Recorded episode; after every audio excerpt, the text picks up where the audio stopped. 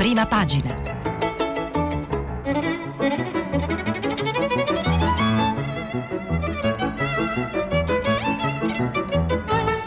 Questa settimana i giornali sono letti e commentati da Annalisa Cuzzocrea, giornalista del quotidiano La Repubblica. Per intervenire telefonate al numero verde 800 050 333. Sms e WhatsApp anche vocali al numero 335 56 34 296. Nata a Reggio Calabria nel 1974, Annalisa Cuzzocrea si laurea a Roma in lingue e letterature straniere, poi la scuola di giornalismo a Urbino, gli stage al TG3, i primi contratti a Repubblica.it, Radio Capital, Repubblica TV e il passaggio nel 2011 alle pagine di Repubblica, dove è inviata della redazione politica. Ha scritto Che fine hanno fatto i bambini? Cronache di un paese che non guarda al futuro, uscito il 16 marzo per PM. Buongiorno, benvenuti a prima pagina, bentrovati, sono molto felice di essere di nuovo qui con voi e ancora lotta al Covid, la corsa per il vaccino ad aprire le prime pagine dei principali quotidiani, vaccini, il piano Draghi per scuotere l'Europa e il titolo di Repubblica servono in fretta più dosi, azione comune con Merkel e Macron per affiancare von der Leyen nei acquisti, il commissario Breton entro il 14 luglio nella UE tutti immunizzati, pronta la mappa delle nuove fabbriche, si tratta delle fabbriche per il vaccino. Corriere della Sera Task Force per i vaccini, prenotazioni manifestazioni, l'azienda lombarda sotto accusa, migliaia in piazza contro la DAD, il Corriere dedica ampio spazio anche alla protesta dei genitori contro le scuole che fanno didattica a distanza in gran parte del paese, quasi in tutto il paese, la stampa vaccini consegna rilento solo 200.000 dosi al giorno,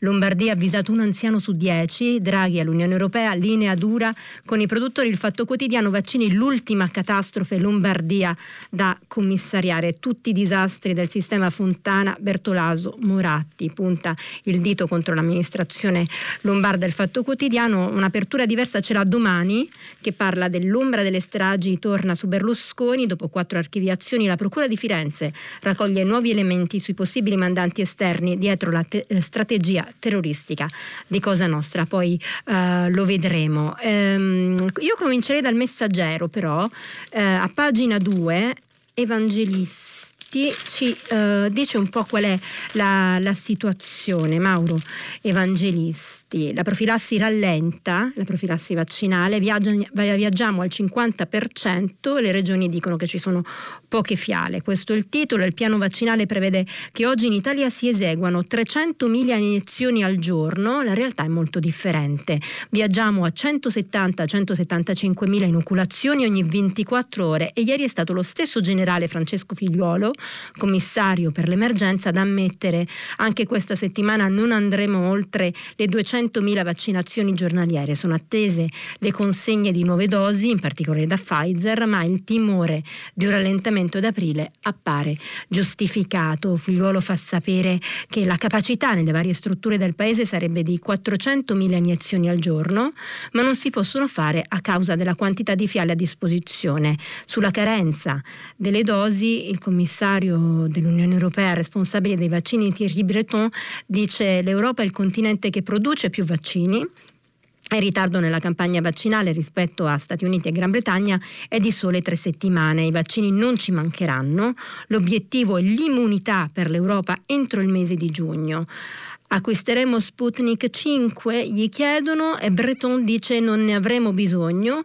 I russi hanno grandi difficoltà a produrlo e noi li aiuteremo nel secondo semestre. Ospite di Che Tempo Che Fa poi c'è Marco Cavaleri, responsabile vaccini dell'EMA, l'Agenzia Europea del Farmaco, che proprio eh, sulla procedura di autorizzazione di Sputnik 5 spiega ad aprile faremo delle ispezioni in Russia sia per le produzioni sia eh, per lo studio clinico. Questo per darvi un po' diciamo il punto uh, della giornata, delle difficoltà che si stanno incontrando in, in, queste ore, lo avete visto dai titoli, soprattutto in Lombardia, poi un, leggeremo un reportage della stampa su questo, però sempre il messaggero a pagina 3 ha un retroscena di Alberto Gentili che in qualche modo racconta che cosa sta pensando di fare il governo per uh, rimediare a questi ritardi. Draghi incalza i governatori perché c'è chi non utilizza le dosi e mh, mm, non è soltanto la scarsità di dosi, scrive Alberto Gentili, per inadempienze contrattuali di AstraZeneca a frenare il piano vaccinale,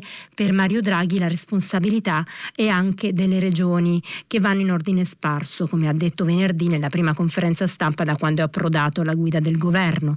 La prova finora è stato somministrato solo l'81,1% delle 9.577.500 fiale consegnate in Italia da Pfizer, Moderna e AstraZeneca. Così il Premier ha deciso di intervenire. Draghi riunirà oggi a Palazzo Chigi il capo della Protezione Civile Fabrizio Curcio il commissario straordinario Francesco Figliuolo. Un solo punto all'ordine del giorno del vertice: rendere omogenee e più rapidi su tutto il territorio nazionale le somministrazioni dei vaccini. Il quadro fornito al Premier è infatti disarmante.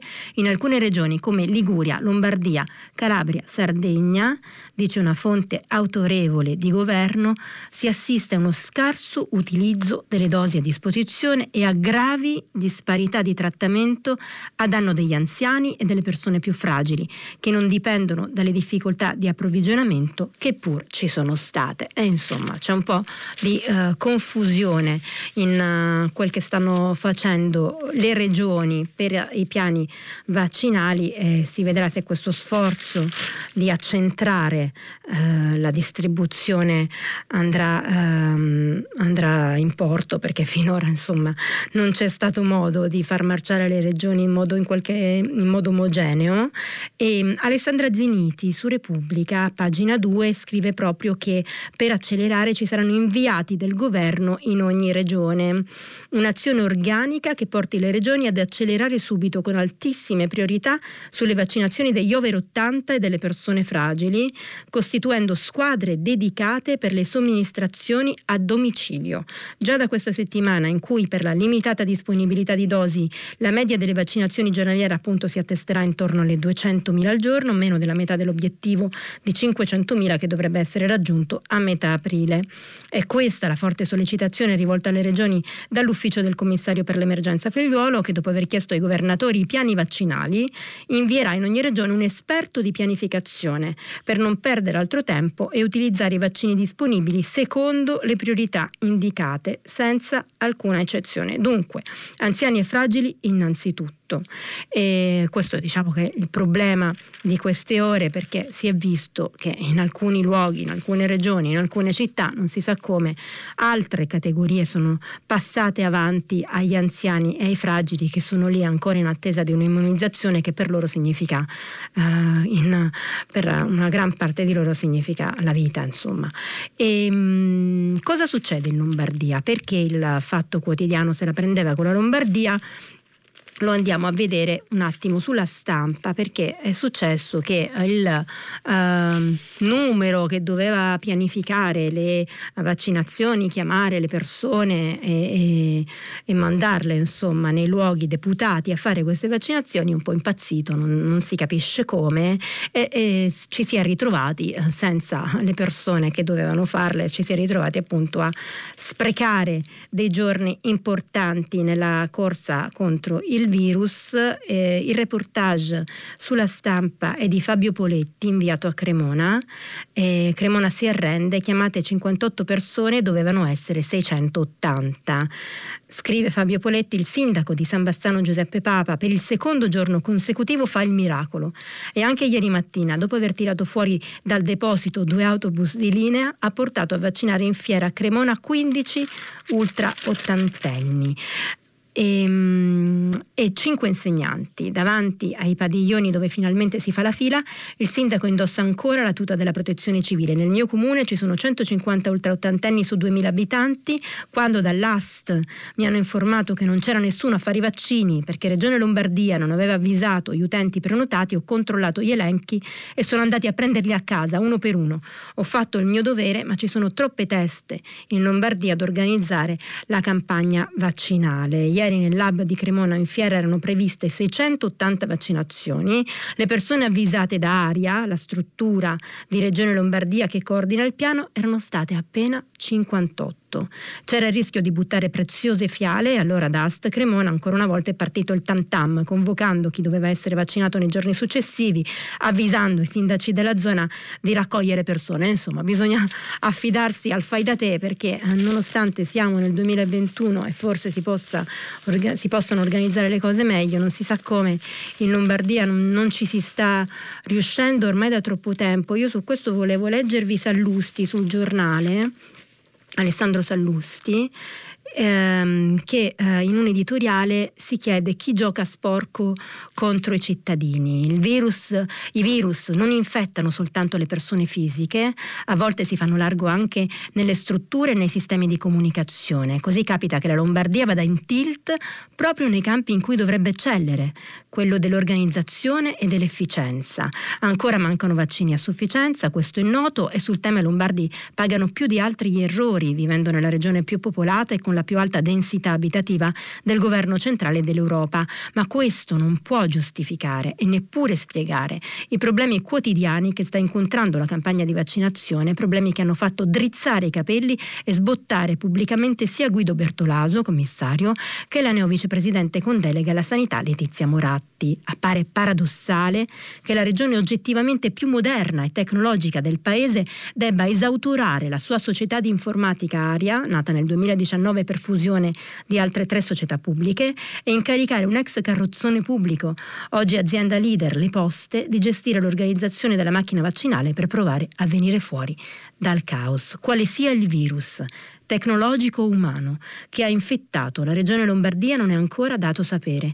Dall'inizio della pandemia, che qui ha avuto il suo cratere, le strutture tecniche sono state molto sotto pressione e quelle politiche al centro di un linciaggio mediatico vergognoso e immorale, oltre che di un'ostilità subdola del precedente governo. Insomma, Sallusti, nonostante la Lombardia sia guidata dal centrodestra, dice che in qualche modo il centrodestra è vittima di questo virus eh, che non fa funzionare le cose. E, ehm, sul libero, perché volevo restare, c'è una, una storia che vi volevo raccontare perché c'è un'altra polemica riguardo a questa vicenda ed è eh, quella dei mm, medici che eh, non si vogliono vaccinare, i medici, gli infermieri, perché um, come sapete insomma c'è stata la vaccinazione per il personale sanitario, giustamente, e, e questo ha fatto um, diminuire, diciamo, non ci sono praticamente più casi, però uh, qualcuno ha rifiutato quelle vaccinazioni. Scrive Tommaso Montesano, i Novax vogliono che la Ronzulli muoia noia,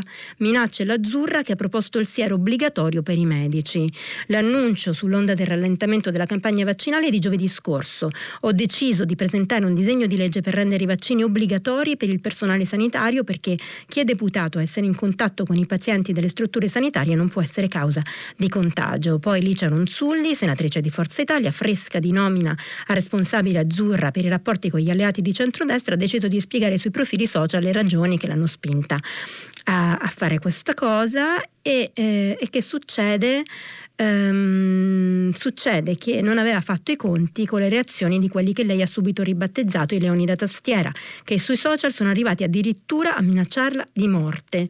Qualcuno facendo riferimento anche alla lotta armata, minacce di cui la stessa Ronzulli ha parlato in un'intervista al giornale, che sono state oggetto di una denuncia presentata dalla senatrice Azzurra. Insomma, c'è poca serenità intorno a questo tema, ce ne eravamo uh, già accorti e di certo non c'è bisogno di questo tipo di di battaglie e di aggressioni verbali contro chi eh, propone appunto l'obbligo di vaccinazione, che, che se ne pensi poi perché è una, un argomento chiaramente molto controverso. C'è un lato economico di tutto questo, uh, siamo in pandemia, siamo in zona rossa arancione in gran parte d'Italia, è stato varato un decreto sostegni per cercare in qualche modo di uh, come dire, alleviare Uh, le, le, fatiche eh, economiche degli imprenditori, dei lavoratori e, e, però anche su questo ci sono un po' di problemi. Scrive il mattino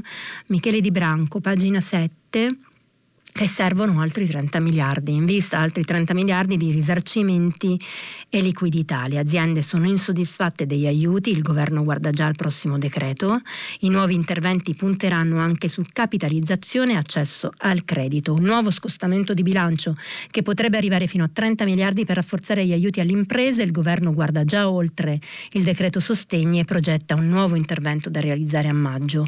I soldi messi sul piatto la scorsa settimana non sono giudicati sufficienti sufficienti per risarcire pienamente le attività produttive, soprattutto alla luce delle nuove chiusure. E dunque ci saranno ulteriori indennizzi, visto che quelli in arrivo dall'8 aprile, indirizzati a circa 3 milioni di soggetti, copriranno in media appena appena il 5% delle perdite di fatturato. Nelle scorse ore, ad esempio, l'ufficio studi di FIPE Confcommercio ha calcolato che con il decreto sostegni il ristorante tipo, che nel 2019 fatturava 550 mila euro e che nel 2020, a causa degli oltre 160 giorni di chiusura imposti dalle misure di contenimento della pandemia, ha perso il 30% del proprio fatturato, 165 mila euro, beneficerà di un contributo una tantum di 5.500 euro. E ancora un bar che nel 2019 fatturava 150.000 euro, ne ha persi 25.000, avrà diritto a un bonus di 1.875 euro, il 4,7% della perdita media mensile. Insomma, si capisce bene come così è davvero complicato andare avanti, che per quanto si continuino a fare scostamenti, decreti sostegni, se non si eh, consente al Paese di ripartire vaccinando e soprattutto vaccinando la popolazione più a rischio, quella che arriva negli ospedali e riempie le terapie intensive e rischia di morire, è davvero complicato andare avanti. Il Corriere della Sera ha due bellissime pagine, pagina 8 e 9, che dedica al, alla scuola, agli studenti, agli adolescenti, a chi è rimasto un po' eh, fuori dai radar della politica e ha soprattutto in prima pagina un appello che si chiama proprio Appello per gli adolescenti, l'età più penalizzata. Lo firmano Gianna Fregonara, la giornalista del Corriere che segue appunto queste vicende, e Orsola Riva. Ve ne leggo una parte. Riapriamo le scuole, riaprite le scuole. Questo chiedono genitori e figli, insegnanti, pedagogisti e psicologi scesi in piazza Milano e a Roma, Trieste e Genova. Le proteste proseguiranno per tutta la settimana. Ieri c'è stata una manifestazione autogestita, autoconvocata, che poi appunto ha avuto molto seguito e molto successo. La decisione di chiudere tutto, anche i nidi, materne ed elementari, in seguito alla nuova ondata di contagi, è giunta improvvisa nella convinzione che non vi fosse alternativa. Ora l'esecutivo guidato da Mario Draghi deve essere consapevole che non va perso nemmeno un giorno di scuola in più del necessario. Una settimana di didattica a distanza per i bambini è già troppo, ormai lo abbiamo imparato. Lo stesso Premier, seguito ieri dal Ministro dell'Istruzione Patrizio Bianchi, si è impegnato a riaprire almeno fino alla prima media, appena le condizioni epidemiologiche lo consentiranno. Precedenza ai più piccoli, come non essere d'accordo. Ma questa attenzione sacrosanta ai bisogni dei bambini e delle loro famiglie non deve far dimenticare il sacrificio che è già stato chiesto alle loro sorelle e ai loro fratelli maggiori. Sono loro ad aver pagato finora il prezzo più alto. Le loro scuole, le superiori, non hanno mai ripreso a pieno ritmo le lezioni in presenza. Già a settembre, in due scuole su tre, gli adolescenti dovevano stare in classe a turno perché le aule non bastavano. Ai primi di novembre il governo Conte ha deciso di chiuderle del tutto, colpa della seconda ondata. Le misure di contenimento, mascherine, distanziamento, finestre aperte, nuovi banchi, orari scaglionati, improvvisamente non bastavano più. C'era da risolvere il problema dei trasporti troppo affollati, degli assembramenti, di un sistema di monitoraggio sanitario lacunoso. Nel frattempo, tutti i ragazzi e le ragazze dai 14 ai 19 anni sono stati confinati in casa. Ci sono voluti più di due mesi di lavori fra prefetture, uffici scolastici, province, comune e aziende dei trasporti per mettere a punto un piano che consentisse di tornare in classe. A metà gennaio, finalmente, I portoni delle scuole hanno riaperto i battenti anche per loro al 50%, quindi un giorno sì e uno no, ma sempre meglio di niente. Ma di nuovo non è durato neanche due mesi. Il ministro Bianchi ha promesso di mettere in campo ogni mezzo per lottare contro la dispersione scolastica che ha ripreso a galoppare, ma non basta sognare, lo ha detto ieri in tv, una scuola affettuosa. Come si può pensare di invertire la rotta se i licei e gli istituti tecnici e professionali continuano a restare chiusi? Gli studenti del primo anno che avrebbero dovuto essere accompagnati nel passaggio delicatissimo dalle medie alle superiori hanno già trascorso la maggior parte dell'anno rinchiusi nelle loro stanze, quelli che ce l'hanno una stanza tutta per sé. Per i loro colleghi più grandi è già la seconda volta. Un anno fa se la sono cavata con la promozione in massa, ma dei recuperi promessi, finora, se ne sono visti pochi, mentre lo stesso Bianchi punta semmai su un ponte estivo verso l'anno prossimo e invece, anche per loro come per i loro fratelli minori, sarebbe tempo di agire subito. Possibile che l'unica soluzione per i più grandi resti la didattica a distanza, la reclusione in casa, nessun'altra categoria è così penalizzata. Non ve lo leggo tutto, ma ve l'ho quasi letto tutto ed è a pagina 9 del Corriere della Sera e subito sopra c'è una ricerca, l'articolo lo firma Elisabetta Andreis, lo studio sui dati di 7,3 milioni di studenti, stare in classe non spinge la curva della pandemia. L'analisi incrocia le cifre di istruzione, aziende sanitarie e protezione civile. Il tasso di positività tra i ragazzi è inferiore all'1% dei tamponi. Vi leggo solo l'inizio. In Italia, dove le classi sono rimaste chiuse ben più a lungo che negli altri paesi europei, non c'è correlazione significativa tra diffusione dei contagi e lezioni in presenza. L'apertura delle scuole è dunque scaglionata, o almeno questa è la conclusione a cui arriva una mastodontica eh, scu- mh, mm, scusate, la, l'apertura delle scuole è dunque scagionata, o almeno questa è la conclusione a cui arriva una mastodontica ricerca, la prima di questo tipo in Italia, condotta da una squadra di epidemiologi, medici, biologi e statistici, tra cui Sara Gandini dello IAO di Milano. Il rischio zero non esiste, ma sulla base dei dati raccolti possiamo affermare che la scuola è uno dei luoghi più sicuri rispetto alle possibilità di contagio, sintetizza l'epidemiologa e biostatistica. Insomma, già so che arriveranno un sacco di vostre telefonate in disaccordo, ma questo è quello che si trova sui, sui giornali di oggi.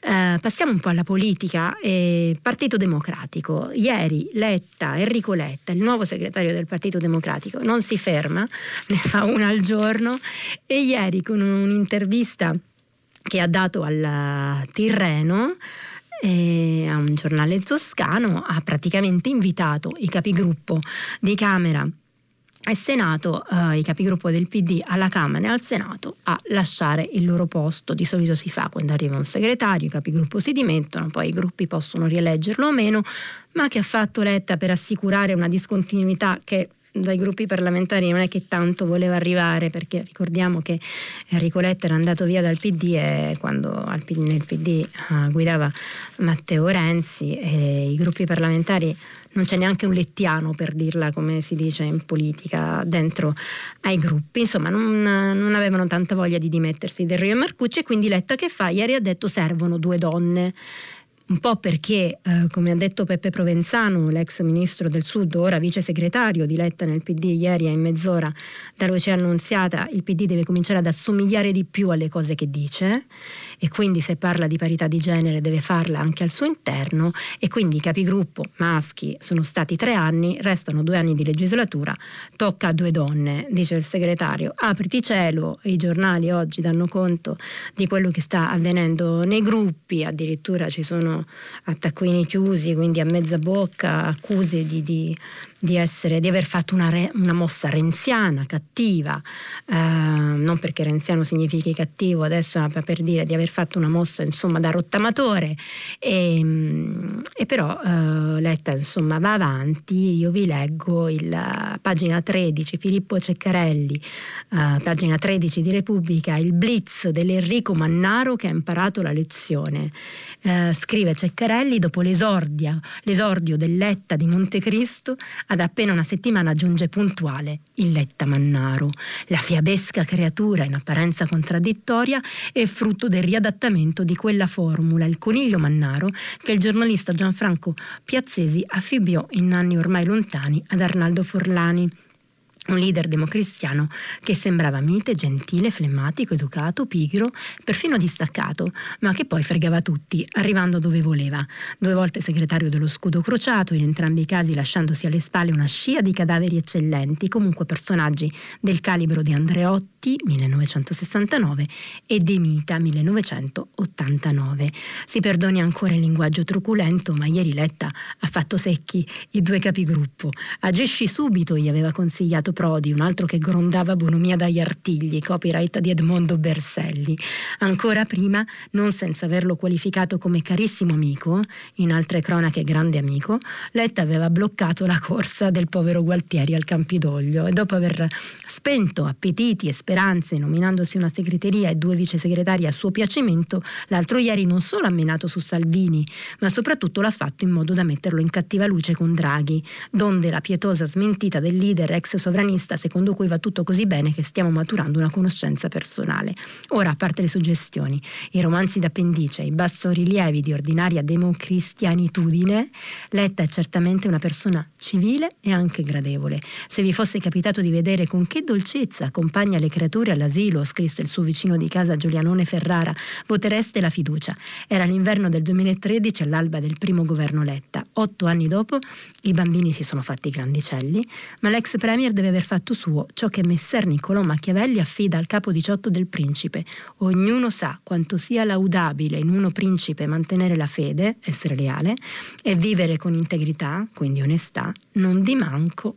Ecco appunto, insieme agli altri insegnamenti in cui ha scritto nel suo imparato, eh, che è il libro che ha pubblicato per il Mulino nel 2019, Enrico Letti ha certo appreso sulla sua pelle che al potere non guasta una certa dose di astuzia volpesca e di ferocia belluina. Continua Ceccarelli, eh, tutto da leggere, eh, ma noi adesso andiamo al Corriere della Sera perché di questo parla anche Paolo Mieli, editorialista del Corriere della Sera, che si sofferma anche su quel che ha detto Enrico Letta sulla necessità di una legge elettorale maggioritaria. Vi ricordate che fino a un po' di tempo fa si diceva basta è fatta, ormai si fa il proporzionale e invece adesso si, si riparla di maggioritario. E scrive Mieli, in una sola settimana, tanto è trascorso da quando è stato eletto segretario del PD, Enrico Letta è riuscito a fare cose che sembravano impossibili.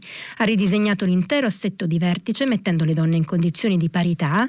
E, se deputati e senatori lo consentiranno, su indicazioni di Letta sarà femminile anche la guida di entrambi i gruppi parlamentari. Ma soprattutto polemizzando con Matteo Salvini, il nuovo segretario ha schierato il partito in difesa di Mario Draghi e contro la Lega, alla quale per l'occasione si era associato il Movimento 5 Stelle, rea di aver tenuto in ostaggio il Consiglio dei Ministri. Vi ricordate sulla storia del condono fiscale sempre nel decreto sostegni. Con questo passo, continua Mieli, ha compiuto una doppia operazione politica. In primo luogo ha tirato fuori il PD da quel malcelato senso di nostalgia per l'era del governo Conte, manifestatasi in qualche caso come risentimento per le modalità di nascita del nuovo esecutivo. In più, approfittando delle incertezze dei 5 Stelle, è riuscito ad assegnare al proprio partito la leadership dell'intera sinistra, che in una logica bipolare dovrà un giorno confrontarsi elettoralmente con la destra. Matteo Salvini ha raccolto il guanto di sfida e ha approfittato dell'occasione per riprendersi il ruolo di leader dello schieramento opposto. Adesso per il PD si rendono necessari passi altrettanto decisi per mettere meglio a fuoco la propria identità. Ne fa una questione appunto di eh, ricerca di Mieli che continua a pagina 28 che io troverò, eccola e, ehm, e, dice chissà se è da prendere in parola Letta quando ha proposto un ritorno al Mattarellum o a qualcosa di simile. Per chi come noi ha mantenuto ferma l'opzione a favore del maggioritario è stata quella di Letta una gradita sorpresa. Intendiamoci, l'esperienza ha dimostrato che neanche il sistema maggioritario, se non è irrobustito da regole parlamentari che scoraggino eventuali trasgressori dei patti di coalizione, è in grado di garantire stabilità ad un'intera legislatura. Ma quello vagheggiato dal nuovo segretario del PD ci appare pur sempre migliore dei sistemi proporzionali destinati a provocare un'interminabile fibrillazione del Parlamento, nonché a produrre maggioranze eterogenee e però instabili, maggioranze per di più non legate da programmi sottoposti al giudizio degli elettori, né di conseguenza tenute a presentare al vaglio dei votanti il bilancio di un eventuale mancato mantenimento degli impegni. E insomma Mieli si schiera con Letta per il, per il maggioritario.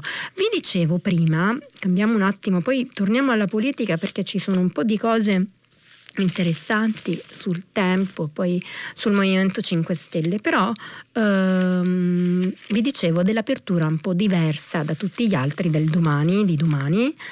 Eh, che apre appunto sull'ombra delle stragi, torna su Berlusconi, c'è una pagina 2 3, un lungo, lunghissimo pezzo di Attilio Bolzoni e Nello Trocchia eh, che dice stragi di mafia Piame indagano, Berlusconi e De Lutri tremano, dopo quattro archiviazioni nelle carte ci sono nuovi elementi a carico di coloro i quali con tanti distinguo vengono definiti mandanti altri o concorrenti esterni e sono indagati per concorso in strage. Nelle ultime settimane c'è stato un grande fermento investigativo, si seguono i soldi per ricostruire cosa è successo davvero tra il 1992 e il 1994. È passato più di un quarto di secolo da quando sono diventati alfa e beta a Caltanissetta è autore 1 e autore 2 a Firenze.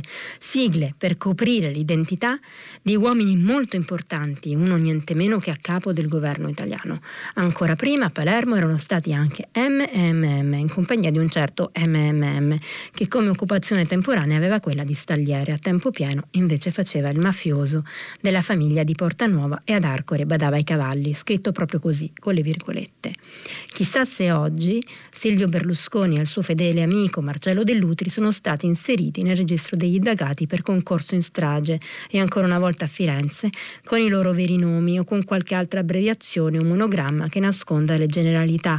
Chissà come diavolo li hanno chiamati per investigare su di loro e intorno a loro per le bombe mafiose del 1992 e quelle in continente del 1993. Non lo sappiamo, sappiamo però che quest'ultima inchiesta non è come le altre, non sappiamo neanche se finirà con una richiesta di rinvio a giudizio come qualcuno sussurra, sappiamo però che mai come ora le indagini sugli attentati di Firenze, Roma e Milano sono un punto dove non erano mai arrivate, cose da far mettere i brividi. E infatti c'è chi sta tremando. Eh, qui eh, questo è solo l'inizio, vi dico, di un pezzo molto lungo e approfondito, però appunto ancora non, non, ci sono certezze, ma pare che ci sia un'indagine appunto che sta andando avanti e sta per arrivare a delle, a delle conclusioni. E, mh, mm, il tempo, vi dicevo, sul Movimento 5 Stelle. E, um, Raggi licenzia la fidanzata dell'assessore. La sindaca ha deciso di revocare il contratto alla compagna del responsabile del bilancio Lemmetti. La sindaca di Roma Virginia Raggi sarebbe pronta a licenziare Silvia Di Manno, compagna dell'assessore al bilancio Gianni Lemmetti, assunta da pochi giorni nella segreteria del responsabile dell'urbanistica del Campidoglio Luca Montuori, formalmente per curarne l'agenda. Cosa è successo? È successo che questa storia è venuta fuori sui giornali, si è saputo di questa assunzione appunto della compagna di un assessore e improvvisamente l'amministrazione di Roma se n'è accorta. Virginia Raggi dice che non era in giunta quando c'è stata quell'assunzione, non sapeva, adesso che sa si è arrabbiata, appunto chiede il, il, passo indietro, nessuno sapeva, ma guarda caso, quando le cose arrivano sui giornali, immediatamente tutti si accorgono di quello che sta succedendo e quindi si è deciso di, di, di, fare un passo indietro. Non so se sarà chiesto un passo indietro anche all'assessore Lemmetti, che aveva in qualche modo probabilmente favorito, o forse no, insomma, comunque la cui compagna arriva, arrivava, doveva arrivare a collaborare con l'amministrazione capitolina, questo lo capiremo nei prossimi giorni, certo è un po' una figuraccia per uh, l'amministrazione di Virginia Raggi. Virginia Raggi, come sapete, si è ricandidata a Roma, vuole il secondo mandato, il Movimento 5 Stelle in questo la sostiene. Sul Movimento 5 Stelle vi devo dare conto di un sondaggio su Repubblica, sondaggio Demos di Ilvo Diamanti molto approfondito, che dice um, delle cose interessanti anche rispetto a, al PD, al Partito Democratico di Enrico Letta. Non vi ho letto tutte le cronache sul PD, ce ne sono tante sui giornali oggi, ma ehm, danno conto anche di un'intervista che ha fatto ieri Letta al quotidiano di Barcellona, l'Avanguardia, in cui eh, il segretario PD ripete a Matteo Renzi, che praticamente glielo ha chiesto un po' sfidandolo negli ultimi giorni, che per battere la destra serve un'alleanza larga che tenga conto del Movimento 5 Stelle, che, che riguardi anche il Movimento 5 Stelle che è comunque è cambiato e, e, dove possono entrare tutti. Dice Letta se cominciamo con i veti la destra non la battiamo. Infatti vediamo a pagina 15 di Repubblica questo sondaggio Ilvo Diamanti, la base grillina ora vuole un uomo solo al comando, per 7 su 10 il leader è Conte ma eh, dice anche che in fuga dalla Lega i militanti 5 Stelle si sono spostati a sinistra adattandosi alla scelta dei dirigenti. Um, vi leggo la parte che riguarda i leader perché eh, è abbastanza interessante. Gli elettori del movimento in questa fase appaiono divisi su molte questioni, ma uniti intorno a un leader, Giuseppe Conte, capo del governo per oltre due anni con due maggioranze diverse, indicato nel giugno 2018 dal Movimento 5 Stelle e oggi rientrato nella stessa area partitica dopo la crisi che ha determinato le sue dimissioni e l'arrivo di Mario Draghi alla presidenza del Consiglio. L'indagine condotta di recente da Demos per Repubblica mostra come la base del movimento non intenda affidare la guida del movimento, meglio sarebbe dire partito, a un direttorio come era stato previsto dalle ultime modifiche dello statuto, ma appunto a un nuovo leader. E ciò che pensano 6 elettori su 10, mentre meno di 4, per la precisione il 37%, preferirebbe un organo direttivo formato da 5 persone. Si tratta di un segno ulteriore di normalizzazione, secondo Ilvo Diamanti, del movimento sulla strada del partito. D'altronde, da ben oltre un decennio i 5 Stelle siedono in Parlamento con i propri rappresentanti eletti dai cittadini. Si presentano cioè come soggetti della democrazia rappresentativa, dunque come partiti. E, mh, nella scelta del leader, nelle tabelle che ci sono, Giuseppe Conte è favorito, insomma, il preferito dal 72% e Luigi Di Maio sotto con il 6, Alessandro Di Battista con il 3. Quindi vedete che insomma la scelta di Beppe Grillo di affidare il Movimento 5 Stelle a, a Giuseppe Conte, che si sta prendendo un po' di tempo per capire come guidarlo, però insomma pare che lo farà, è seguita dagli elettori del movimento e anche la scelta delle alleanze, perché ci dice Diamanti eh, che eh, pare che tutta questa normalizzazione proceda di pari passo con l'integrazione politica con gli alleati, in particolare con il PD, insieme al quale il movimento è, governo, è al governo da un anno e mezzo.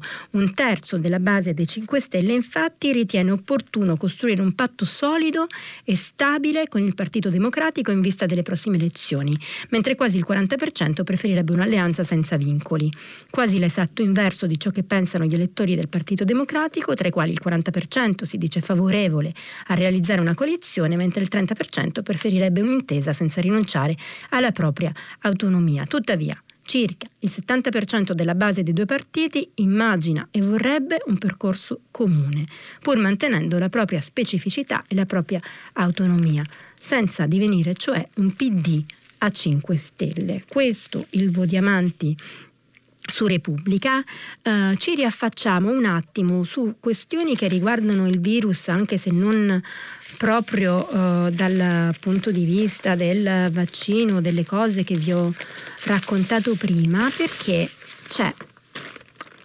una, un lungo pezzo sul foglio del lunedì che dice, che chiede, e se vaccinassimo anche nei supermercati? Negli Stati Uniti un partenariato pubblico-privato con 40.000 punti di somministrazione, la difficile via italiana con le chiusure del mercato e le liberalizzazioni tradotte in compromessi, ora contro il Covid si fa avanti.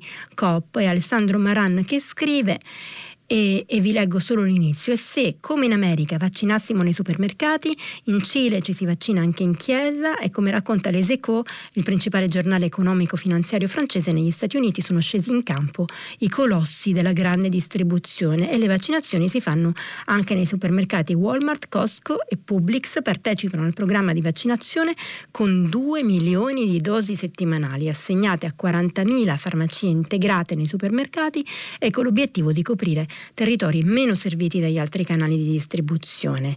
Tra le patatine e le confezioni di birra del supermercato Publix di Pensacola, nel nord della Florida, Mark, 67 anni, sta per ricevere la sua seconda dose di vaccino moderna contro il Covid-19.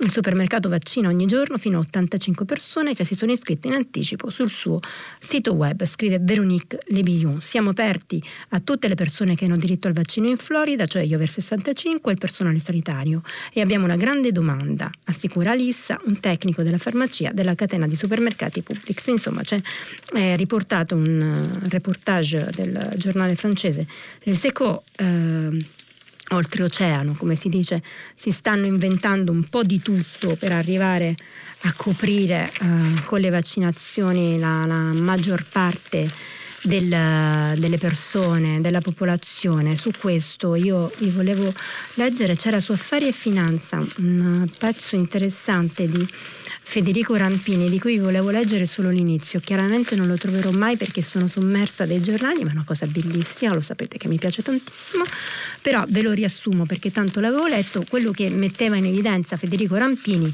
è che eh, diciamo che sia nel mondo asiatico che negli Stati Uniti si sta un po' ricominciando a correre, a, a ritornare alla vita e l'Europa è un po' rimasta indietro in questo. Attenzione, l'ho trovato. Mentre l'Europa è alle prese con vaccini in lockdown, le economie di Stati Uniti e Far East sono già tornate a correre molto più del previsto.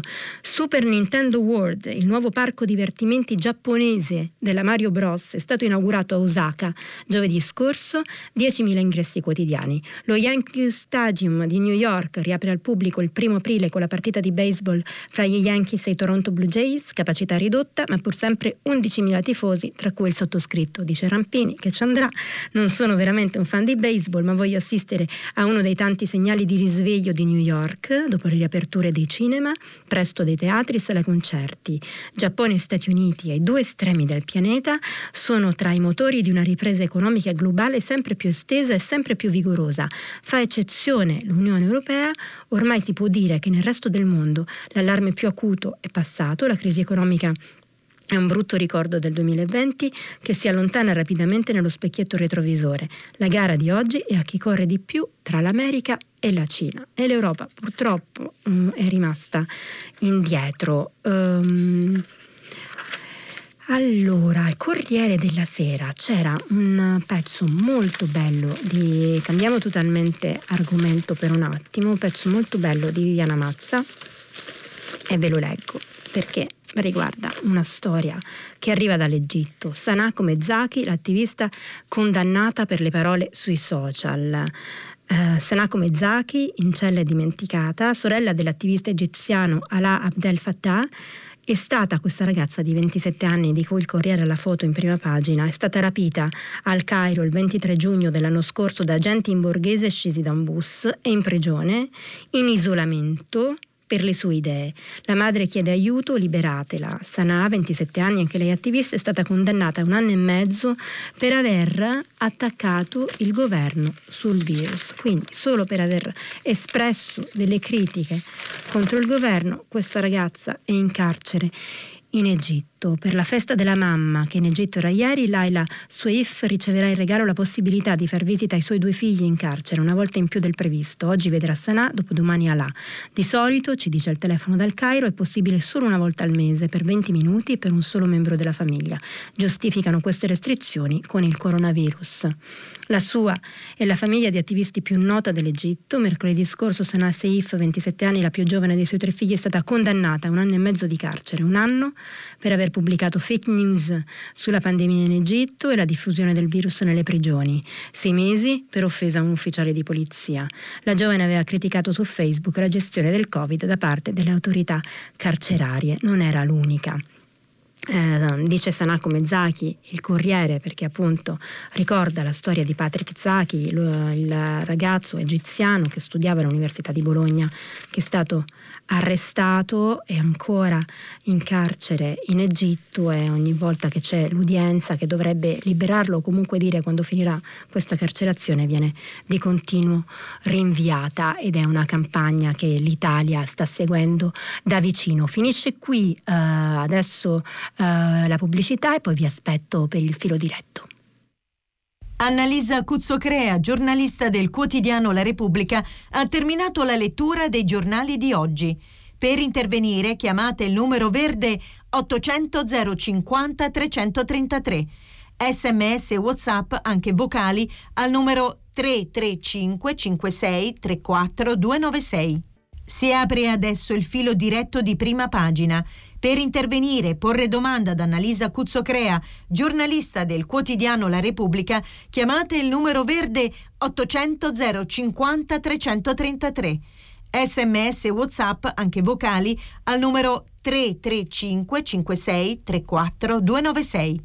La trasmissione si può ascoltare, riascoltare e scaricare in podcast sul sito di Radio 3 e sull'applicazione Rai Play Radio. Eccoci al filo diretto con gli ascoltatori, con voi sentiamo subito chi è in linea. Pronto? Pronto? Valeria da Napoli. Buongiorno Valeria. Buongiorno. Allora, io vi dico che ho sentito soltanto da lei nominare la campagna propaganda live, perché ieri sera ho visto il ministro sconfortatissima. Noi in Campania non facciamo parte dell'Italia perché i nostri ragazzi sono andati da marzo dell'anno scorso complessivamente credo 20 giorni a scuola. E mi è piaciuto sul Corriere della Sera che abbiano richiamato questi adolescenti al primo anno. Il bambino è danneggiatissimo, sono un nipotino che ha fatto la prima in DAD l'anno scorso, è danneggiatissimo, ma un adolescente che non conosce neanche i visi da vicino dei propri compagni, che è andato a scuola se no credo, dieci giorni, neanche due settimane, 20 giorni complessivamente quelli della campagna da marzo dell'anno scorso, che nessuno lo ricordi e che il ministro interrogato ieri sera abbia affermato che in tutta Italia le scuole hanno funzionato ed è vero perché ho parenti e amici a Roma, a Milano, le insegnanti andavano a scuola in presenza, solo per brevi periodi venivano uh, lasciate a casa e facevano la DAD, cosiddetta DAD. La cosa che più mi ha colpito e ferito, che nessuno parli della campagna, tranne lei. E, e, e, no, e anche che il ministro abbia detto che la DAD quest'anno funziona molto bene perché l'anno scorso le insegnanti portavano i loro metodi sì. tradizionali, cioè dovevano finire il programma in fretta. Come se potesse, come se funziona bene. bene. Sì, come funziona se questo risolve. bene perché hanno imparato. Sì, no, è stata una dichiarazione dire, un po' infelice. Questo. Lei avrà fatto un liceo, quindi nel greco, una matematica e fisica, o i ragazzi degli ITIS anche loro, gli insegnanti non hanno neanche molte la tavoletta grafica, certo. tipo iPad che si collega al PC oppure le lavagne del software per la data, le videocamere da tavola, quindi praticamente rimandano i ragazzi alla piattaforma di YouTube. Conosco casi disperati, ma dal punto di vista, a parte l'abbandono, perché io sto a Napoli, a ridosso, al centro, ma come tutta Napoli a ridosso di zone popolari, stanno per la strada. Il nostro caro esatto. non governatore, presidente di regione, adesso ci ha annunciato che si dovrà fare la vaccinazione per i ragazzi oltre i 16 anni, cioè si stanno preparando per settembre. L'anno scorso dichiarò la campagna Covid free, adesso siamo i più disperati della terra perché nessuno ci nomina. Valeria, io, io, no, ma non sono solo io, però siamo in pochi e lei ha ragione. Io raccolgo il suo intervento come un appello, io sono d'accordo con lei, è gravissimo quello che è successo in Campania negli ultimi mesi, è gravissimo che il governo non se ne sia fatto carico, è gravissimo che il presidente della regione eh, Vincenzo De Luca abbia preso delle decisioni così nette sulla scuola senza coordinarsi con il resto del governo e senza che il governo, neanche il Conte 2, lo fermasse, nonostante ci abbia provato Lucia Azzolina ma non sia stata appoggiata dal resto arresto dei ministri, è gravissimo che il Partito Democratico, che ha ora un presidente che vuole, ha un segretario che vuole addirittura dare il voto ai sedicenni, abbia al suo interno un esponente che appunto dei sedicenni in Campania si è occupato poco. E io vi leggo qua un, messaggio uh, che, che insomma riproduce quello che lei dice, i danni enormi della chiusura scolastica rischiano di essere irreversibili e si riverseranno per anni dopo la fine della pandemia, le scuole vanno riaperte subito come del resto altri paesi europei già fanno. Vincenzo, psicologo, e, e un altro mi dice ma perché non dice che l'Azzolina è stata massacrata perché voleva tenere le scuole aperte, che erano le regioni e la destra a volerle chiuse? Non ho nessun problema a dirlo, l'ex ministra della scuola è stata massacrata perché eh, diceva che le scuole sono sicure, avete sentito oggi lo studio del Corriere della Sera che dice non che le scuole sono sicure perché insomma niente è sicuro in una pandemia, ma che si poteva agire per metterle in sicurezza, si poteva fare qualcosa, si poteva garantire più scuola, soprattutto in luoghi come la campagna dove non ce n'è stata e nonostante quello che dice il ministro, il nuovo ministro della scuola Patrizio Bianchi, mi dispiace, ma la didattica a distanza non può in alcun modo essere sostitutiva completamente della scuola, quindi stiamo levando molto, molto, molto i nostri bambini e i nostri ragazzi, chissà quando cominceremo a restituire. Pronto? Buongiorno, sono Fabio Zanaglia della provincia di Bologna. Buongiorno Fabio. Buongiorno, qualche, buongiorno a lei e a tutti gli ascoltatori. In qualche modo mi collego alle telefonate precedenti e agli interventi che sono stati fatti. Eh, io mi chiedevo perché, alla luce delle iniziative che ci sono per riportare i ragazzi a scuola, subito e tutti, iniziative che non mi trovano eh, concorde, non sono del tutto d'accordo. Allora mi chiedevo, queste energie perché non le investiamo per far sì che si, inver- si invertano eh, gli ordini di fattori, ovvero invece che puntare alla vaccinazione degli, dei senior, si ricominci a, a vaccinare i giovanissimi, poi i produttivi in presenza e infine i senior. Questo perché mi sono detto un sedicenne può andare a, sca- a scuola e poi scusate sono emozionatissimo. Ah, eh, no, un, non si preoccupi, non, non deve sedicenne, Un sedicenne eh, può andare a scuola e poi fare la spesa e portarla ai nonni, mentre con tutto il rispetto anche per mio padre, un, un ottantenne può andare a fare la spesa e poi aspettare l'ora di pranzo. Guardi, io penso, che... Fabio, è chiarissimo quello che lei dice, sono state fatte tante proposte sull'ordine delle vaccinazioni, anch'io ci ho riflettuto a lungo, è davvero complicato capire che cosa sia giusto e cosa no, eh, ha senso, ha una razio quello che lei dice, però secondo me c'è eh, diciamo una narrazione che è stata messa in atto in questi mesi totalmente sbagliata, che mette due generazioni l'una contro l'altra, gli anziani e i, e i più giovani e più piccoli, che sono poi le categorie più deboli nella società, eh, gli anziani perché sono più soggetti alle malattie, in questo caso al Covid, eh, e più piccoli perché non hanno difesa, sono gli adulti che devono pensare a loro. E, e non ha senso metterli gli uni contro gli altri e non ha senso dire meglio che stiano gli anziani chiusi in casa e i bambini e i più giovani escano. Eh, no, ognuno deve avere la libertà di fare quello che uh, ha voglia di fare nella vita. Io penso che alla fine di tutto la cosa più razionale e ragionevole sarebbe stata mettere in sicurezza le persone più anziane e più fragili, cioè quelle che rischiano di più se si ammalano di Covid, perché sappiamo benissimo che alcune persone si ammalano e passa come un raffreddore, una brutta influenza o anche un'influenza comune e che invece per le persone al di sopra dei 55 anni tutto questo, 55, 65 per non parlare oltre 70, diventa diciamo il c'è il rischio di, di, morire, c'è un'alta probabilità di morire e quindi a questo punto è da loro che bisogna cominciare, da chi rischia di più. Tutto il resto dei ragionamenti eh, può servire a far marciare meglio la società, a ricominciare, uscire dalla crisi economica? Non lo so, credo, credo di no per come hanno fatto anche gli altri paesi che piano piano ne stanno uscendo e che sono partiti proprio dalle categorie fragili, dai più anziani e dai più fragili. Pronto? Pronto, buongiorno.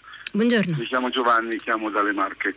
Eh, la mia domanda, dottoressa Cuzzocrea, è forse anche una richiesta di, di andare a fondo su un piccolo grande problema. Piccolo in generale, ma grande per chi lo subisce. Parlo delle zone del cratere del terremoto del 2016-2017. Sì che riguardo e le cartelle pazze. Ora sì. noi questi giorni abbiamo sentito tanto parlare di condoni e non si capisce bene, forse si capisce anche troppo bene per chi saranno, però non ho sentito parlare delle cartelle di migliaia di euro che si sono visti recapitare i residenti delle zone del cratere del terremoto dopo tre anni di sospensiva fatta autonomamente dagli enti erogatori su richiesta chiaramente della politica e de, Cioè mi faccia capire, Stato. dopo tre anni di sospensiva sono arrivate cartelle sì, come se sì, fo- si, si, si fosse indietro nei pagamenti.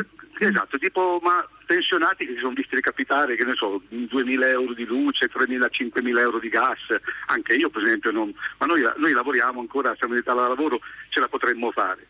Ma eh, il tutto è stato passato un po' sotto traccia, poi c'è stata un'altra forse sospensiva fino a fine anno, sta di fatto che ancora nei comuni del cratere le persone hanno in arretrato migliaia di euro di cartelle eh, di gas e luce in particolare da dover pagare no, per una sospensiva che è stata fatta autonomamente dagli enti senza nessuna richiesta e che è stata poi a sua volta eh, stoppata, quindi si sono richiesti. Certo. Eh, si sono chiesti.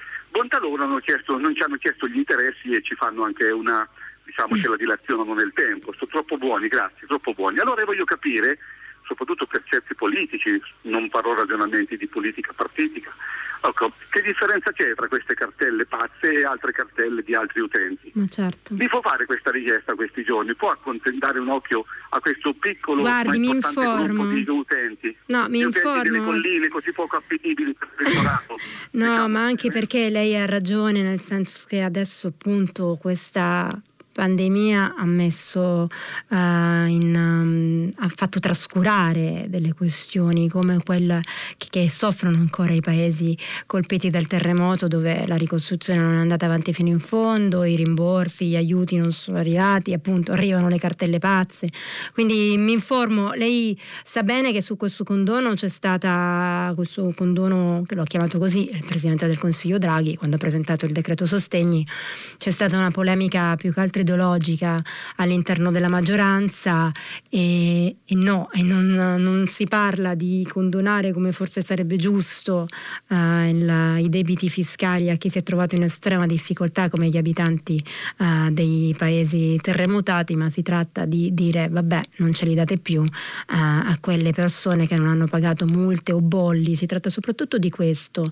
In, um, in un tot di anni con un reddito entro i 30.000 euro, quindi è stato messo almeno un vincolo eh, perché sono considerati quei crediti inesigibili e quindi per alleggerire un po' il carico dell'Agenzia delle Entrate. Però insomma si capisce bene del lavoro che deve fare, però si capisce bene che se sul fisco e su queste vicende non si agisce in modo un po' organico, no?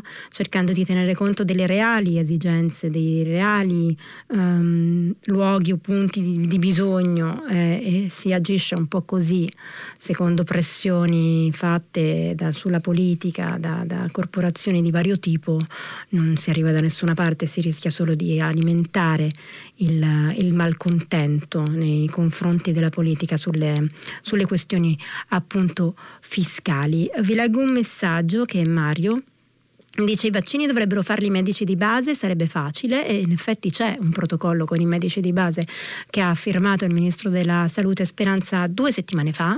Si tratta di un protocollo a cui hanno diritto, se non sbaglio, 40.000 medici di base in tutta Italia, quindi diciamo che quella è una cosa abbastanza risolta, ehm, al di là di quello che leggiamo appunto in America, ai supermercati, dove nei supermercati ci sono le farmacie, è un mondo molto diverso dal nostro, uh, sono all'interno dei supermercati negli Stati Uniti.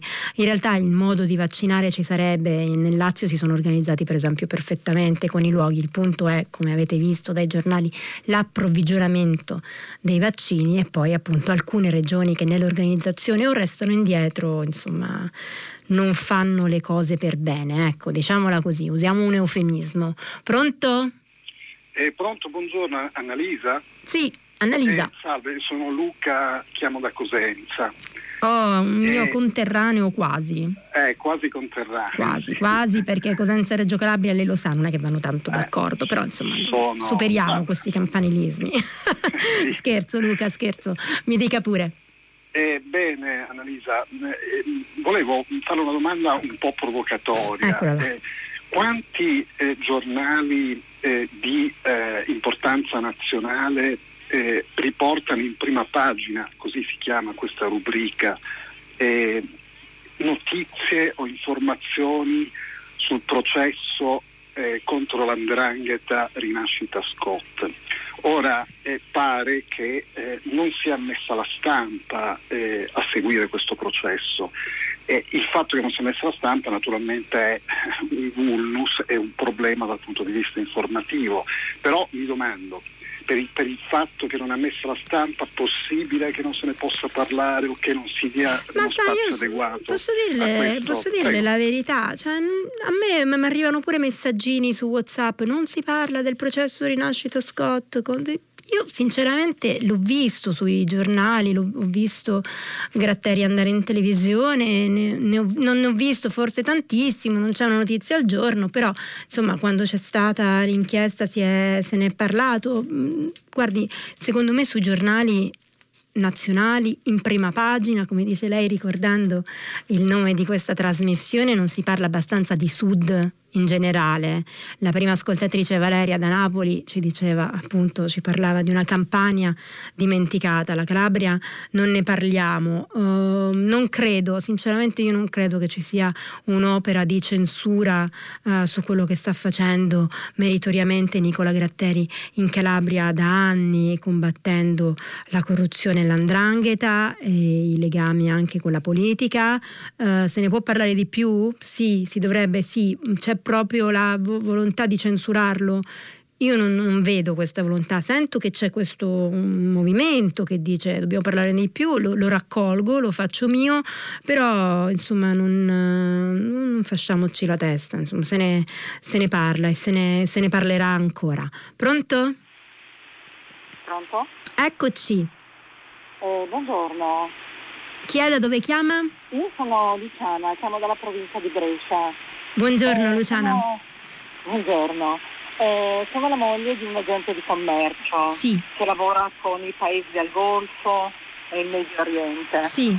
Io volevo porre l'attenzione sui vaccini sì. per questa categoria che comunque eh, gira il mondo eh, sì. eh, cercando di portare lavoro per le imprese italiane. Eh certo. Eh, noi abbiamo più volte cercato presso numeri vari, no, eh, cercato la possibilità appunto di, di, di poter arrivare a, a, sapere quando, come questi, eh, questi lavoratori pos, potrebbero accedere a, al vaccino, ma nessuno sa niente, non, niente, non è possibile non è possibile. Guardi, e, e, e questa mia telefonata era appunto per porre per richiamare l'attenzione, certo. Guardi Luciana, lei ha ragione. E quando io prima ho detto uh, devono andare avanti fragili, deboli, perché è la cosa che ha funzionato diciamo, nel contrasto alla pandemia, mi rendo anche conto che uh, ci sono delle professioni che hanno bisogno di essere protette più di altre lei appunto richiama l'attenzione sugli agenti di commercio che devono viaggiare per forza. Questo sarà probabilmente un problema che si risolverà quando arriveranno finalmente, metà aprile stiamo aspettando Johnson Johnson, più vaccini e anche le aziende si organizzeranno per vaccinare i loro dipendenti, così sono chiamati a fare. C'era un'intervista ieri di Landini uh, su Repubblica proprio che diceva insomma, che, le, che le aziende devono vaccinare i loro lavoratori e uh, um, c'è una cosa, diciamo che um, sono andate avanti delle categorie rispetto ad altre e, um, ed è un male nel senso che non vedo perché debba essere vaccinato il professore universitario che magari fa lezioni in DAD e non debba essere vaccinata la cassiera del supermercato o l'agente di commercio. Per questo dicevo bisogna partire da chi è più in pericolo e poi però arrivare a vaccinare tutti. Pronto? Sì, buongiorno, sono Gianfranco. Buongiorno Gianfranco. Buongiorno dottoressa Cuzzocrea. Senta, io telefono perché ieri ho Da dove? Quattro... Mi devi dire da dove? Chiamo, sì, ha ragione, ha ragione. Però lo sento chiamo dalla... da Catania. Da... Chiamo, da? chiamo da, da Catania. Da Catania, Catania. Era al sud, dalla ma... Sicilia. Dalla Profondo, Sicilia. Evviva. Profondissimo sud. Evviva, evviva. Senta, guardi, io telefono perché ieri ho fatto quattro conti, ho comprato il sole 24 ore ho fatto quattro conti su questi ristori che stanno dando alle partite IVA. Noi siamo una piccolissima azienda, abbiamo perso Sì. 60.000 euro di fatturato. Ecco.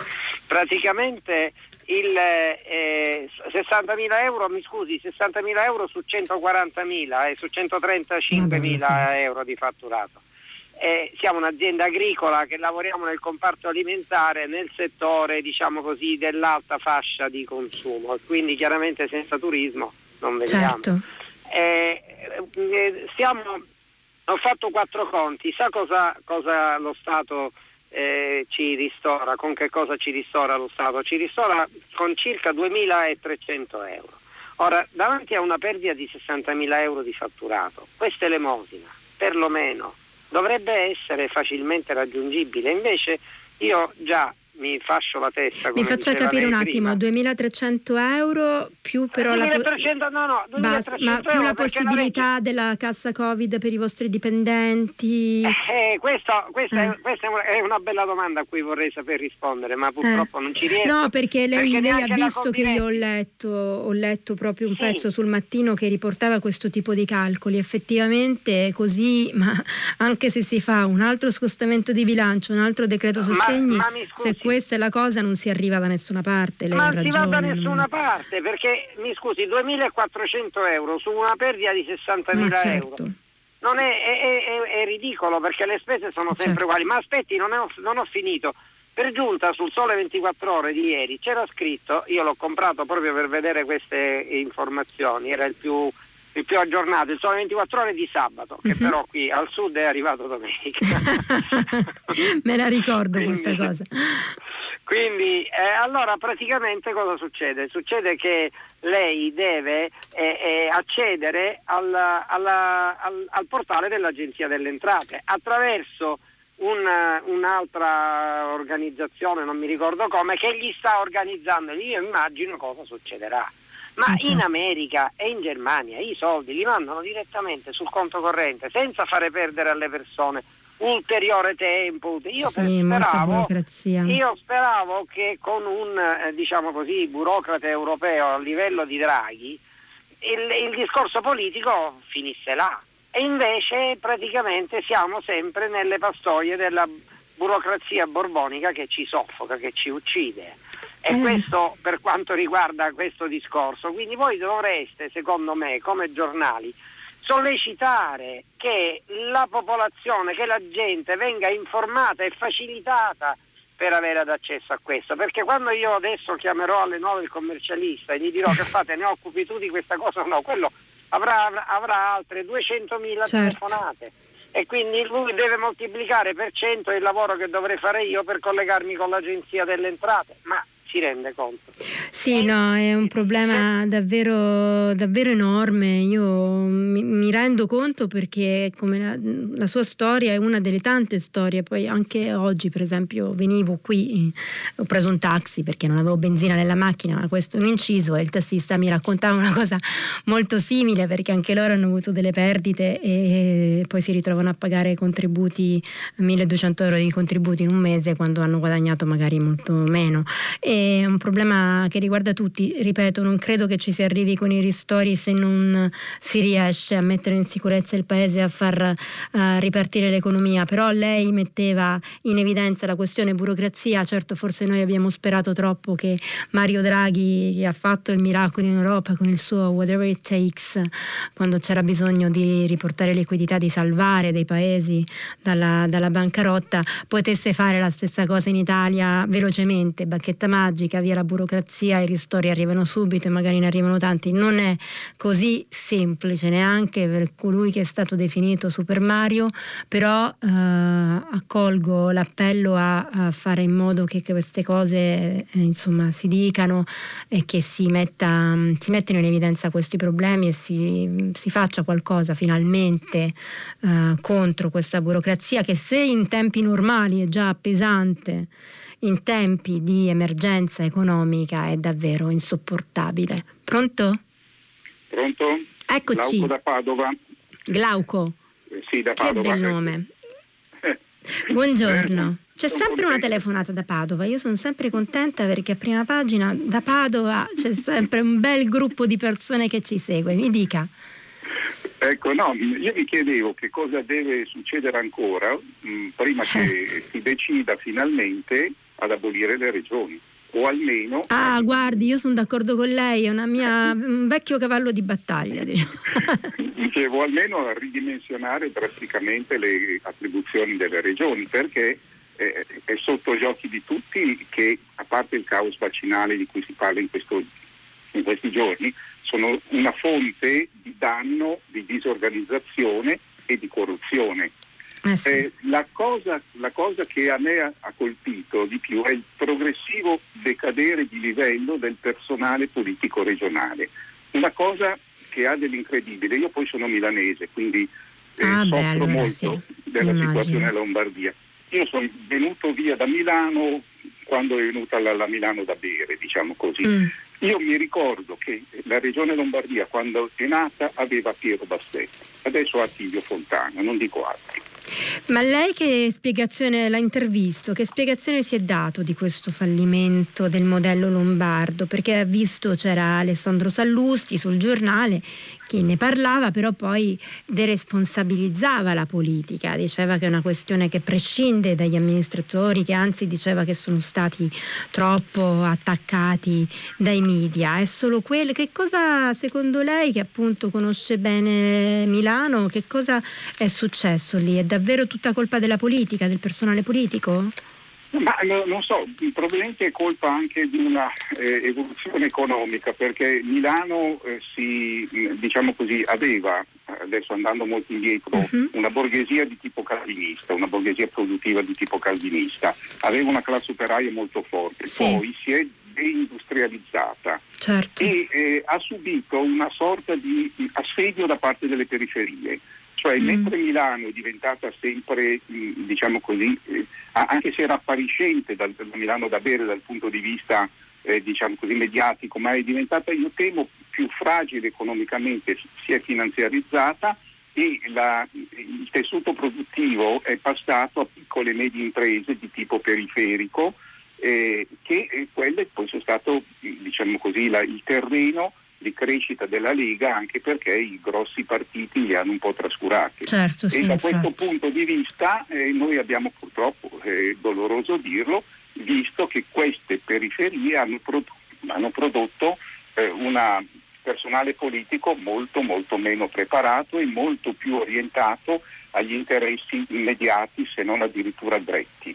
Eh sì, perché infatti davvero non, non si comprende perché la Lombardia, motore, del paese non riesca a risollevarsi neanche a organizzarsi, insomma, come stanno facendo altre regioni, eh, nella cosa che più di altre serve proprio alla Lombardia per ripartire, cioè la somministrazione del vaccino, è, eh, è davvero in qualche modo inspiegabile, una cosa su cui bisognerà indagare e di cui sicuramente la politica lombarda andrà chiesto conto alle, alle prossime elezioni, perché per quanto appunto ne dica Sallusti, eh, poi qualcuno si dovrà assumere assumere la responsabilità di tutte queste cose che a catena non funzionano e per cui eh, la popolazione non esce dall'incubo Covid essendo centrata prima di tutti, in Italia e addirittura in Europa. Pronto? Pronto? Sì. Buongiorno. Buongiorno, da mi, dove chiama? Mi chiamo Francesca Carla Telefono dalla provincia di Monza Brianza. Ah, buongiorno Francesca. Buongiorno, vorrei parlare di una cosa che mi sta molto ma molto a cuore. Ecco, eh, anche perché ho letto un articolo eh, domenica 14 febbraio sul Fatto Quotidiano mm-hmm. dove parla del, del, un appello dei movimenti per la quotazione in borsa dell'acqua, ah. perché questo governo prenda dei provvedimenti. Ma perché l'acqua non è pubblica? Avevamo fatto un, un referendum, era stato vinto per l'acqua pubblica, perché privata? L'accaparramento delle fonti, acqua ce n'è poca, eh, ci sono paesi che non hanno l'acqua e noi qua adesso è sempre di meno, sempre di meno. Nei paesi, nei paesi un tempo quando uno arrivava cercava l'acqua, la fontana, adesso sono sempre di meno. Arrivano invece, io lo so, certo, spuntano le casette dell'acqua Chi sono, dicono, eh, un risparmio, no? In queste casette dell'acqua con 5 centesimi al litro si può avere l'acqua frizzante, l'acqua naturale invece gratuita. Ma questo è un inizio, non mi piace questa cosa, perché non è bello? Tu arrivi in un posto, cerchi la fontana e vai a bere. L'acqua è, è, per tutti, secondo me. Francesca, lei ha ragione. C'è stato Francesca Carla, mi sembra si chiami. C'è stato un referendum e ci sono stati dei movimenti che hanno lottato. Tra l'altro, il Movimento 5 Stelle, che ora è al governo, è stato uno dei fautori di questa, uh, di, di, di questa insomma, istanza dell'acqua pubblica. Tant'è che c'è una legge che deve essere approvata. Il presidente della Camera, Roberto Fico, è il principale sostenitore, lo ripete sempre.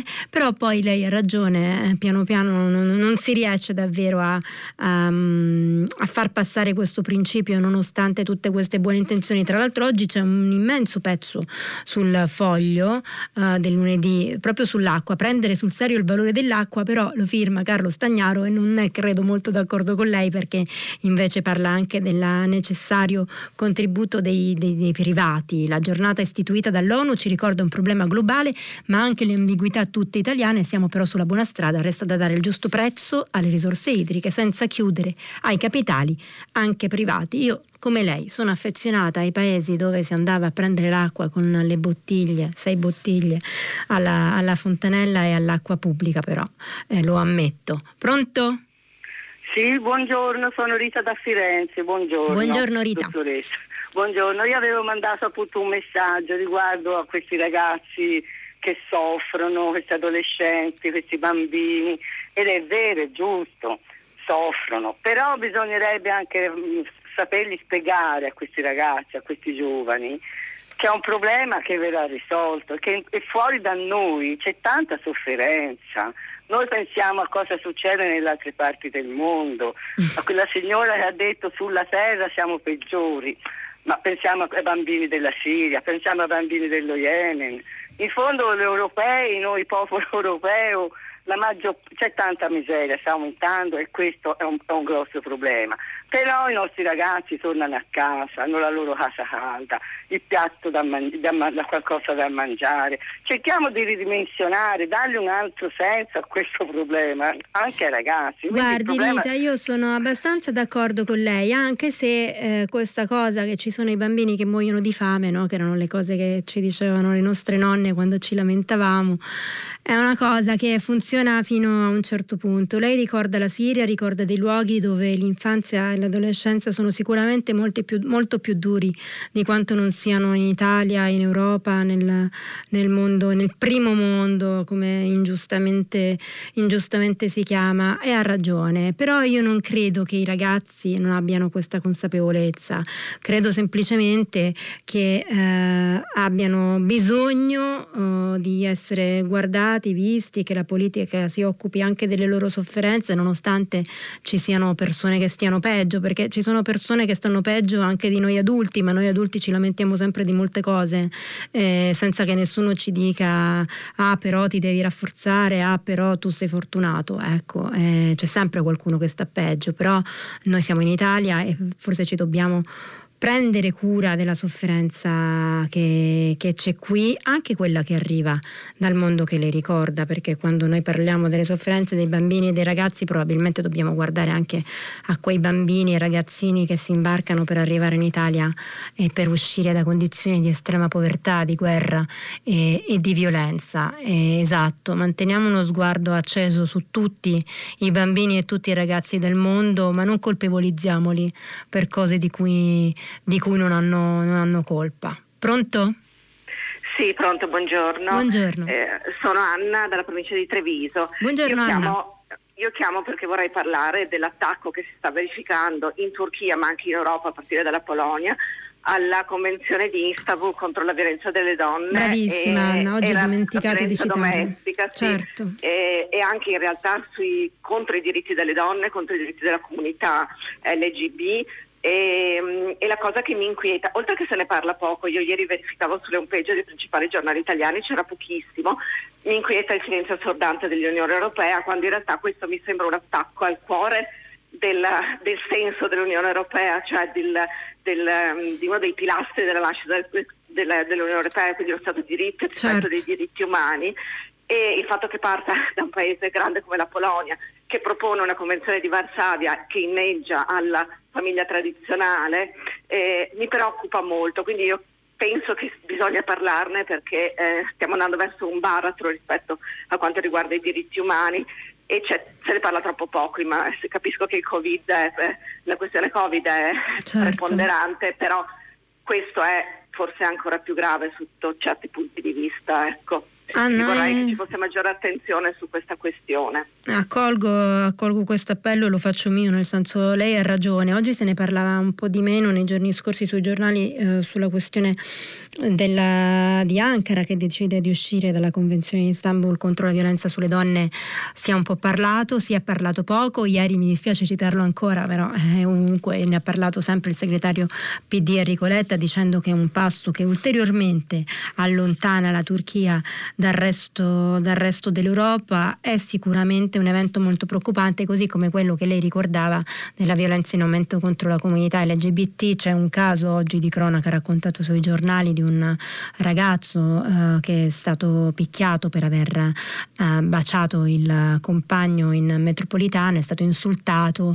Anche lì c'è una legge che si sta cercando con fatica di approvare in Parlamento, la legge ZAN contro l'omotransfobia, anche qui eh, una legge messa a rischio da una nuova maggioranza che vede dentro anche il centrodestra, una parte del centrodestra non è d'accordo, si spera che si riesca ad approvarla in via definitiva, è passata credo alla Camera e deve ancora passare al Senato e quello che lei dice è molto vero Anna perché presi dall'emergenza, dalla pandemia, dalla fatica di uscire da, da quello che ci sta succedendo, è una cosa che appunto non conoscevamo e non sappiamo forse affrontare, lo dice perfino la Germania, si chiede ma siamo capaci di affrontare questa cosa? E no, eh, ci stiamo ritrovando incapaci di affrontarla. Forse stiamo trascurando dei problemi altrettanto importanti, altrettanto cruciali per la nostra società, dobbiamo stare molto, molto attenti a non farlo. Vi leggo un messaggio. In Toscana i medici di base si sono attivati ma sono state consegnate solo sei dosi a settimana, era quello che dicevo, i medici di base ci sono, sono pronti a vaccinare però poche dosi, su quello bisogna correre. E poi un altro, buongiorno dottoressa, sono una docente di un liceo di Palermo nata nel 1954, quindi al mio ultimo anno di servizio, insieme alle colleghe e ai colleghi nati nel 1955 ci vediamo esclusi dalla vaccinazione con AstraZeneca, efficace fino ai 65 anni ma anche con Moderna e Pfizer riservata agli ultra ottantenni. Intanto noi ogni giorno andiamo a scuola rischiando la vita, specie ora che circola la variante inglese, anche se credo che anche lì le scuole siano chiuse, ma devono andare gli insegnanti per fare la didattica a distanza, certo. Nessuno ha parlato di questa gravissima omissione, grazie per la sua attenzione e complimenti per la conduzione. Eh, sì, eh, succede, succede perché dicevo eh, non, non ci sono abbastanza vaccini e molte regioni non si sono organizzate adeguatamente per coprire tutta la popolazione fragile, lo è sicuramente chi va a scuola ed è nato nel 1954, su questo lo avete visto né, proprio sulle prime pagine di tutti i giornali, il governo si rende conto di dover lavorare, di dover lavorare ancora molto e di dover lavorare tanto con, con le regioni, mandando magari dei controllori. Ma abbiamo tempo per un'ultima telefonata? No, non ce l'abbiamo perché sono le 8, 41 e 47. Quindi vi, la- vi la- vi leggo, scusate, un ultimo messaggio e la prossima telefonata la prendo domani. E dice buongiorno, ma non è eccessivo parlare di questa sofferenza dei ragazzi, ma queste persone vedono le foto sulla Siria e lo Yemen, era quello eh, di cui parlavamo con l'ascoltatrice poco fa. No, non è eccessivo, parliamo di tutte le sofferenze in Siria, nello Yemen e tra i ragazzi e i bambini italiani, così almeno penso io. Mi fermo qui, dopo il giornale radio Edoardo Camurri conduce pagina 3, poi le novità musicali di primo movimento, alle 10 come sempre tutta la città ne parla, che approfondirà un tema posto da voi ascoltatori qui con me, potete riascoltarci sul sito di Radio 3.